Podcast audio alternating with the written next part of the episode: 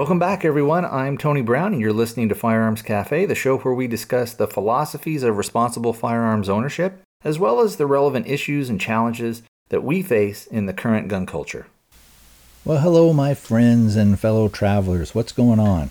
Today is Saturday. It's the fifteenth of October, two thousand twenty-two. I hope everybody's getting ready for Halloween. Going to get some fun trick-or-treating going on, or maybe getting to wear some fun costumes. Anyway, let's go ahead and get our contact info posted, and then we'll jump in the show. So if you would like to contact me, so let's say you wanted to send an email, and I'll read it out for you on the show, or if you want to record your own audio, and I'll play it for you, the place to send that is firearmscafe at protonmail dot com, all one word, firearmscafe at proton, P R O T O N M A I L dot com. And uh, don't have to worry about length or any type of stuff like that. Also, it doesn't have to be on the last show. It can be pretty much on anything that you like. If you think maybe I kind of missed the mark on something, didn't get something one hundred percent right, or if you think that there's some interesting things that are going on out there, or if you just want to drop a quick note and says hello. I appreciate it. I love getting feedback. And uh, it, it's a, a form of support for me for the show. It, it gives, like I said, it gives me a real big kick to get that stuff. Speaking of support for the show, if you did want to support the show financially, there is a PayPal donation button that is over at the website, which is firearms cafe dot com. If you wanted to support the show, but financially it wasn't in the cards for you, you could always share the links to the uh, episodes or to the website on any of your social media platforms, or, like I said before, go ahead and send something in for the show. Speaking of getting some feedback, we do have a couple of bits of feedback. We have an audio file that we got from Brad, and so I will go ahead and insert that now. Hey, Tony. Uh, this is Brad. I am a listener from long, long ago, with the gun rights radio days. Uh, I was listening to your last Firearms Cafe and heard Mystery Man reach out, and I'm like, yes, that is exactly pretty much the same situation with me. I, I was uh, a listener way back when you first started, and also checked out the Gun Dudes. Um, I remember them talking about, I think one of them was a U P S driver, and really enjoyed their show. I remember checking out Eric's show. There was also, was Eric, I don't remember if Eric or if it was another gentleman that was a, um, he was in the military, and I think he used to do podcasts even when he was stationed, stationed in Japan, I think, uh, for a while too and stuff. I'm not sure what his name was, but getting too old now. I'm telling you, just getting way too old, Tony. I, I, I used to be young when I, when I first started listening to your podcast, but through life changes and job changes and family changes, uh, I strayed away from the whole podcast scene. But a few months ago, I came back, and yours was one of the first that I checked out, and I was really glad to see you were still putting out podcasts. I also do check into your uh, YouTube channel as well. So we're out there listening. Uh, thank you for everything you continue to do and provide encouragement and information to the firearms community. But uh, I just wanted to reach out and say hi. I don't want to ramble, but really do appreciate it. It's been too long. I should have reached out a while ago. I apologize for that, but uh, I'm going to make up for it. Hopefully in the next in the next few months, I'll reach out more often, buddy. Hey, take care of yourself. Hope you and your family are doing well, and um, and I'll check in with you again. Well, hey, Brad, thanks for sending that in. I greatly appreciate it. It always gives me a huge boost to hear somebody who's uh, been around for a long time. And I know people kind of go in and out of podcasts, and they go in and out of shows. And it's not necessarily that they don't like the person that they've listened to or something like that. Or they, but, uh, you know, sometimes, especially when this, you know, this show's been around since, what, two thousand eight? So it's been around a long time. And, you know, you're going to have people that are kind of come and go. The good thing is with podcasts is, of course, even if you go away for a while, you can, the majority of most podcasts out there, all the episodes are, are usually available to listen to. So, again, I appreciate the well wishes, and uh, I'm glad to have you back. Eric was in the military. He was, I believe, in the Air Force, and but he was never stationed in Japan. And I think who you're maybe thinking about uh, was Daniel Shaw, and at the time he was still in the Marine Corps, and I think they, if I remember correctly, he uh, went over to Japan, or he had talked about that he was going to be stationed there, and, and I think he did a few shows from there. I think it, it, again, it's been so long since that is up, and I think Dan Daniel still has uh, episodes from from uh, from his show are still up and out there. I don't think that those got like taken down, or he, or he you know isn't hosting that stuff anymore. Maybe, maybe not. I don't know. Uh, anyway. Uh, again, thanks for the kind words, and uh, thanks for sticking with me. I appreciate it.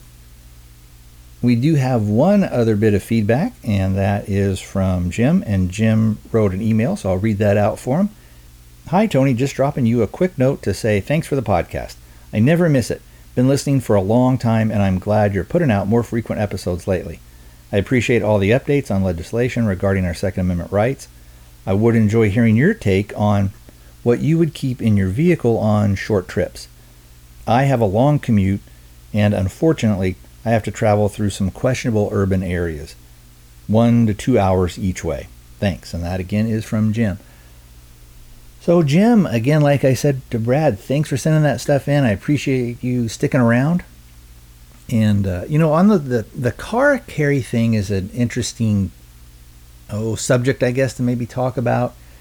In that some people, if you say, oh, I have a gun in my car, or I keep it in my car, they kind of flip their lid, because they're like, oh, you know, your car is not a gun safe. It's not, you know, this, that, and the other. If you stick it in a glove box or something like that, it's still not secure. And I would say that I would probably agree with that to a certain extent. However, I carry a, a firearm in my vehicle all the time, and it kind of lives in there. But what I did, in my truck, I have a, a model that has the, the center console. And I went to a company called, I, I think it was called Locker Down. L O C K E R D O W N, if you, if you spelled it out. I think they're still in business. There are some other companies that are similar.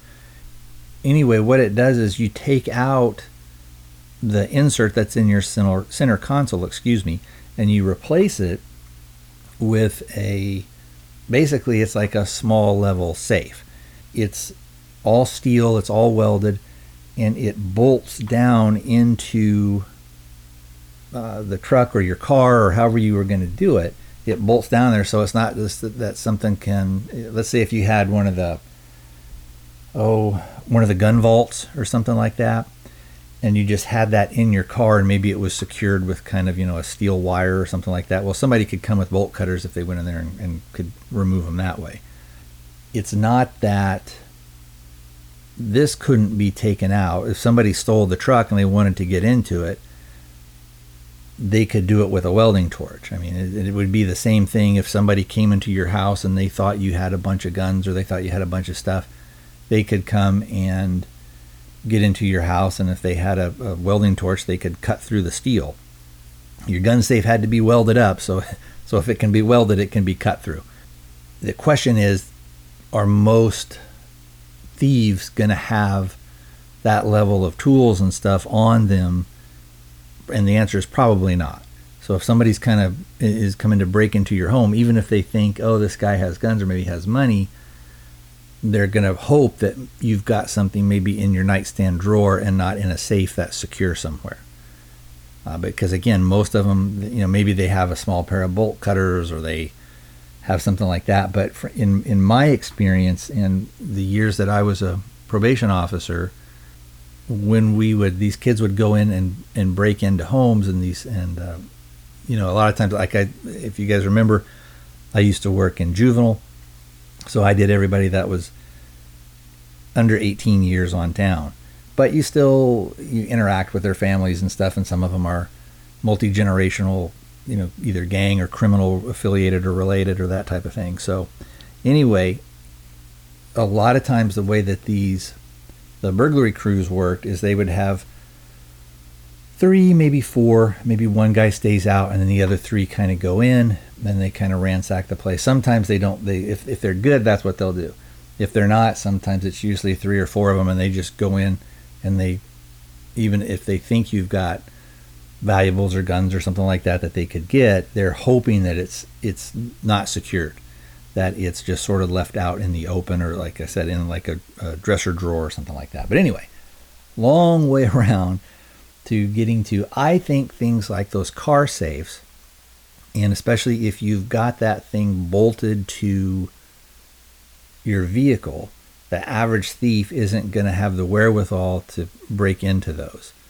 With those gun vaults, they're they're usually um, like a press code, or you can have, what do they call it, like that bio reader where it will read your your thumbprint. Uh, although those can be fooled, I guess. I'm not exactly sure how, but in theory they can be. Or some of them will have just a like a tumbler lock with the different. Uh, so the one that I've got, if you go on to the Locker Down website, and I'm, like I said, I'm pretty sure that they're still around. There may be a little bit of an abrupt break here, but I had a, a bit of an interruption. So I think we were talking about the, the safes. I did go and check, uh, since I had a little bit of an interruption there, but anyway, I went and checked, and Locker Down is still out there. They don't make Uh, console safes for every single vehicle out there, so I think if you had like a maybe a Toyota Camry or something like that, they may not make something for you. Let's say if you had, I just pulled something up, let's say if you had uh, anything from a twenty twenty ten to a twenty twenty-two Toyota four runner that has the bucket seats with the console in the middle, they make a little safe that will go in there, and then it has a, I don't even, what would you call it, like a like a tumbler style, where it's it's sort of like the old, almost like the old bicycle locks where you, you sort of move the little tumbler, the little numbers, and then you can you can put in whatever code you want, whatever. And they have they used to have ones when I when I was first looking at them, there was like a three digit, and then there was a four digit, and I opted with the four digit just because it makes it harder, uh, but. If you'll go on their website and look, you'll be able to sort of see. It would be very hard to get in there and pry the, the lid out. It would be extremely, it would take them a long time. It's not that it couldn't be done, but it would probably take them too much time to do that. So they're going to move on to the next thing. What's nice about having something like that, and again, Jim, I don't know what you're driving, if you're driving a truck or if you're driving a car. With some of this stuff, I think they also make a thing for a laptop. They make a thing for, I, I know they make long gun storage. So let's say if you wanted just to have something in, if you've got a car as opposed to a truck or an S U V, usually the S U Vs and the trucks will have some type of a center console. Sometimes in the cars, we used to have an old uh, two thousand five Lexus, and it had a very small center console in there. But it was so small that you would it would be hard pressed to be able to get something like these car safes for that. Uh, you could probably maybe find somebody that could weld something up for you if you had something small, or if you could maybe do something in your in your glove box where. But I don't know how you would mount it to where somebody couldn't rip it out, but you could you may be able to do something where you could mount it up to the maybe through the through where your where your glove box is going through and going into your firewall, and put it in that way, and then you have the the you use like carriage bolts that comes through so that you have to open it up to gain access to the nuts to remove it. So you could probably rig something like that up. I would think it wouldn't be too difficult, especially on, you know, a little bit older model cars. I don't know. But if I, I guess I would give you kind of two different answers. If I had some type of a console, that's what I would do, especially if once you get to work, there's just no way you can bring it in with you. If that were the case, but you, you still didn't want to leave it in the car, what I might do is, and I don't know, it would just depend on where your work is. I was going to say, if you if you wanted to bring it in like in a briefcase or something like that, maybe you could. Again, that's a decision you're going to have to make. Or if you wanted to disassemble the gun, let's say if it was, you know, you, you've got a handgun that you want to take in with you. I'm not a big fan of always having to monkey with your gun, because then that's when, no matter how careful you, you are, sometimes you can leave yourself open to an accidental discharge that you don't want to have happen. Uh, I, I'm a big fan of, if you're going to have something that kind of lives in the car with you, or or maybe you take it in and out of the vehicle, I would want to have some type of a safe. In a car, what I would probably do, if I, I you probably, some of the ideas I have, you wouldn't have immediate access with it, but you would have, you would still be able to get to it. And that would be, I might try and do, you know, most handguns aren't super, super wide. They're at what? Inch and a half or so, maybe at their widest points. I'm getting off in the weeds here a little bit, but let's say if you had something relatively small, like one of the smaller Glocks, so even something, let's say like a Glock twenty-six, or what is it, the forty-twos and the forty-threes, or some of the the Smith and Wesson Bodyguard, or was it the, the SIG three sixty-five? Those are all relatively small. But even if you said, okay, the biggest one I'm going to use is going to be a Glock twenty-six, width-wise, it's under an inch. I don't know what the exact dimensions are. But if, if you, especially if you've got a relatively small handgun, you could probably have something that would go under your seat that you could lock it to. Or if you had some type of a, again, you're going to want to be able to maybe bolt it down Uh, under the passenger seat or under your seat, to where you could somehow get it and have some access to it. If it's just a thing where you've got it maybe in the car with you, and while you're traveling it's out or it's on you, and then when you're getting to work then you're putting it in and locking it away, so you're not necessarily going to have to worry about quick access. And of course it depends on where you live and what the laws are and all that other kind of nonsense too. But that's, I think, what I would do. I would go with a route to where I would want to be able to have it as secure as I could make it. I wouldn't want to just leave it in the glove box or in the center console, or, you know, hidden under some papers or something like that, to where if somebody did kind of bust into your car or your vehicle and they're just going to try and rifle through and get what they can get, then move on. Uh, again, those gun safes are going to probably buy you time uh, to where, or it's going to make it difficult to them for them enough that they're going to move on to the next thing, just because they're probably not going to have maybe one the know-how to, to defeat those locks. All those locks can be defeated, all those things can. Those gun vaults, you know, they they have your, like, you can do that biometric, I think that's what I was looking for earlier, or you can do the code where you punch in with your fingers, or you it has a key. And if you were worried about that key being defeated, you could probably do something where you could rig up a, because I was thinking about this the other day. I've got one of those gun vaults. In fact, I'll tell you a quick story. I found it at a, was it a, a Goodwill or something like that? And it worked, it, everything, no problems. And I'm sure somebody's grandpa or something like that, or dad or something, had it, and they were like, well, we don't have any guns, and so we don't have a use for it. And so they so I think I got it for like ten bucks, and they're, I don't know what they cost anymore, but at the time I think the particular model that I was able to score was about a hundred and something. It was, I know it was between ninety and a hundred dollars or something like that, I think. Anyway, who knows what they cost nowadays for the model that I had. But one of the things is, it had, like, you know how in like a soda machine or something, or a vending machine, they have that, you have to have that special key to get in. They have a key like that.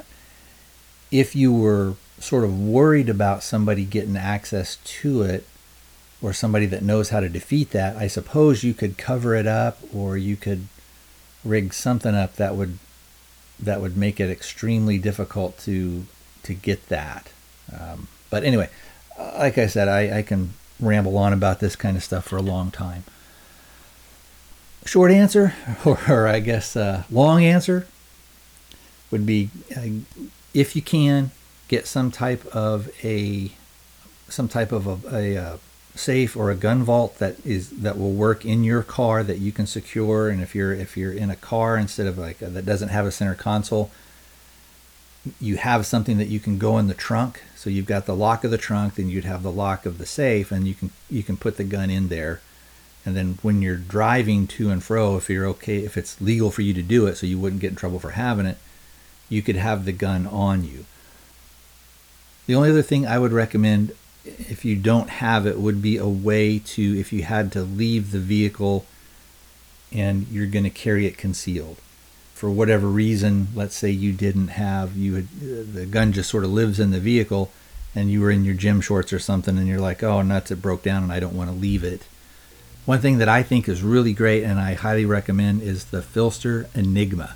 And it is a thing to where even if you're in your gym shorts and a t-shirt, it doesn't attach to the belt line. It has its own, it's its own sort of, oh, complete holster system, I guess, to where you can be, you, you can wear gym shorts or sweatpants, or you can, you know, have your skirt or whatever, male, female, doesn't matter. You can get that set up to where you can carry it, and it goes very tight, especially if you're if you're using the, you have to use kind of the wedge and, oh, what's that other thing called? The wing, to where it rotates it back and then kind of pushes it up. So it pushes the butt of the gun if you're carrying, let's say, right-hand side appendix. So the butt of the gun is sticking out to your right-hand side. It pushes the butt like into your body, and then the wedge pushes what we would call like the, I guess, the back of the slide. So if when you're looking down, it pushes that towards your body. So it, it actually, it, it uh, even if you've got a relatively tight shirt on, it pushes it into the body so much that most people will never be able to see it. But I would recommend, again, that you have something that's stored in the vehicle. Wouldn't have to necessarily go in the safe, but have a, a, a holster that you could put, you know, on your person and then take off with the gun if you needed to. So anyway, I hope you enjoyed all that rambling.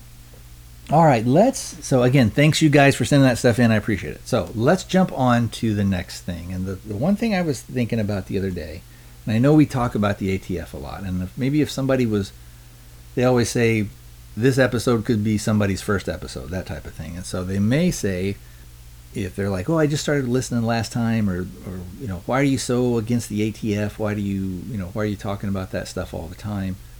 And could you put it in perspective maybe for somebody who's new, or for somebody who doesn't really understand some of the things we're kind of fighting against? Because a lot of the stuff that we've been talking about, you know, when we're talking about short barrel rifles, or we're talking about pistol braces, or we're talking about the uh, eighty percent lowers, and what's a lower and what's a frame, and all this other type of stuff. So one of the things, and, and I guess what we'll talk about today, and I'll try and, I was, because I was thinking about this, if I was having to explain sort of the, the whole pistol brace thing and the short barrel rifle thing, and why we are so frustrated about it. And I was thinking of it kind of along these terms, and maybe this could help you guys explain it to some of your friends who aren't necessarily as deep into the gun world as we are. I was thinking, well, it would be like if you worked for a company, and they said, oh, on Fridays, we have casual Fridays. And this has been this way for, you know, the last ten years or so. There are some rules to what you can wear on a casual Friday. You don't have to wear a button-down shirt, but if you're going to participate in casual Friday, you can, because the button-down shirt is what we normally wear, and you can wear a polo shirt. But it has to be from Lion Brand, and it has to have their logo on the shirt. And it just so happens their logo is a little iron-on thing, and it's got a little lion and he's roaring. Also, it uh, it if you want to do that, it's going to cost you, it's a one-time fee that you pay into like the union or whatever, you pay to the business, and it, it allows you the opportunity to participate in Casual Friday. Now, you don't have to, we're not making you do it, so, but if you want to, that's kind of what you have to do. And then a few years goes by, and what happens is there's, you know, certain people at the office said, well, okay, I'll do that. And it turns out that for some, for a lot of people, they're like, well, I'd like to participate in Casual Friday, but I don't want to have to pay the extra money, and I don't want to have to get this particular brand, because this brand of shirt, it's more expensive, and there's other stuff out there, and I, you know, for the most part, I don't have to do Casual Friday. It's not that big a deal. And then a few years goes by, and Gloria, she's like, hey, I found Tiger Brand polo shirts, and they're the exact same thing, but they don't have any logo at all. Can I wear that? And they're like, no, you can't do it. So then a couple more weeks goes by, and then she comes back and she said, hey, I found this company that sells these iron-on logos, and they look exactly like the Lion Brand logo. Except the only thing is, is when the lion is roaring and he's got his mouth open, the, the teeth are just a little bit shorter. And so they say, well, what we're going to do is we're going to, let we'll, we'll talk to the management people, and then we'll get back with you. So they come back and they say, well, yeah, you know, it, it's not exactly the same thing, but I, it, it's fine. You're not going to be fired. You won't be, you know, uh, and, and that's the thing too, is if you wear a, a non-Lion branded shirt, before they could say you could be possibly be fired, or you could have to pay this big fine or something like that. And then for this thought episode, or uh, exercise, excuse me, we're just going to kind of go with some of this stuff. So then some people still say, hmm, I don't know. I, I think I'm going to hold off and kind of see if they if they change their mind on it, because management is kind of notorious for changing their mind and, and redefining stuff. So they wait a little bit. And sure enough, they change their mind. They say, no, you can't wear that. It has to only be Lion Brand. It can't be a different brand, even though it looks the same. Couple more months goes by, and then somebody else comes and say, well, you know, it's not really that big a thing. Nobody else kind of but us sees it. Why can't we do it? And so somebody who's now in charge of the dress code, and they're a little bit more lenient, they say, yeah, you know what, it isn't a big deal. This doesn't, you, you can you can wear the Tiger Brand. Sure, just make, it has to have that logo. Just make sure that logo is on there. Oh, and there's this other stuff too.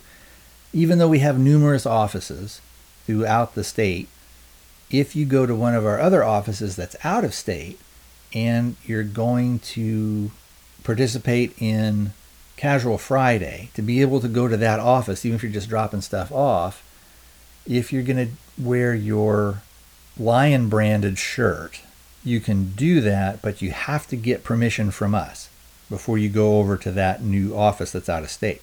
However, if you're wearing your Tiger Brand shirt that has your iron-on logo that's a little tiny bit different, you don't have to worry about getting permission.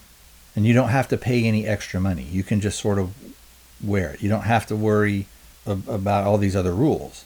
And then they'll say, well, but our security team, they get to have Lion branded shirts, but they don't have to pay anything because they're the security team. And then you're like, well, that's really not that fair. Why did they get it? Just because they have a little bit different job in the company, they get to have this stuff and I don't? Or why do they get to wear the shirt? And you're providing the shirts for them. And you're taking some of the money out of my check to provide the shirts for these guys. And they they could just as well be wearing a Tiger Brand. Why do they get a Lion? They're like, hey, hey, hey, that's just the way it is. That's the way it goes. So it's, you know, it's similar with that. Again, if you... with the, with the pistol brace, and again, it's the whole thing of all this nonsense of this is designated as, as this and this is designated as that just because we say so. It doesn't really have a lot of like logical, legitimate reasons why they are able to do it. They just are able to do it because we say, and it would be sort of that same thing of saying, well, you know, Jerry and Steve are security, so Jerry and Steve, they get to wear whatever color polo shirt. You guys have to stick with just blue, but they can wear green, yellow, anything like that. You can't wear a yellow one because people might think then you're security. And like, well, nobody's going to think I'm security because on their shirts it says security written real big. So what does it matter if we wear the same color? And they're like, no, no, no, no, no, can't do it. So anyway, let me know uh, what you guys kind of think about that example. I think we are about at a good quitting point. So I will give you that contact info again, the email address to send either your own email, which I will read out for you on the show, or to send any type of recorded audio, and I'll play it for you. And again, it can be on anything. It can be on stuff from thirteen years ago. It doesn't have to be stuff that we're talking about currently. I uh, I don't want to ramble on too much. I think uh, one quick thing here. Oh, well, I'll, I'll give you that. So it's uh, Firearms Cafe at proton mail dot com, P R O T O N M A I L dot com. That's where you want to send that stuff. We did have, I would have put out a show a little earlier this week, but we did have an internet outage that lasted for a, a few days. And so that kind of put me behind on a bunch of stuff. So anyway, it looks like we're back and up and running. And so hopefully today I will get this edited and out for you guys. So I think that is it. I look forward to hearing from you, and I will talk to you guys next time.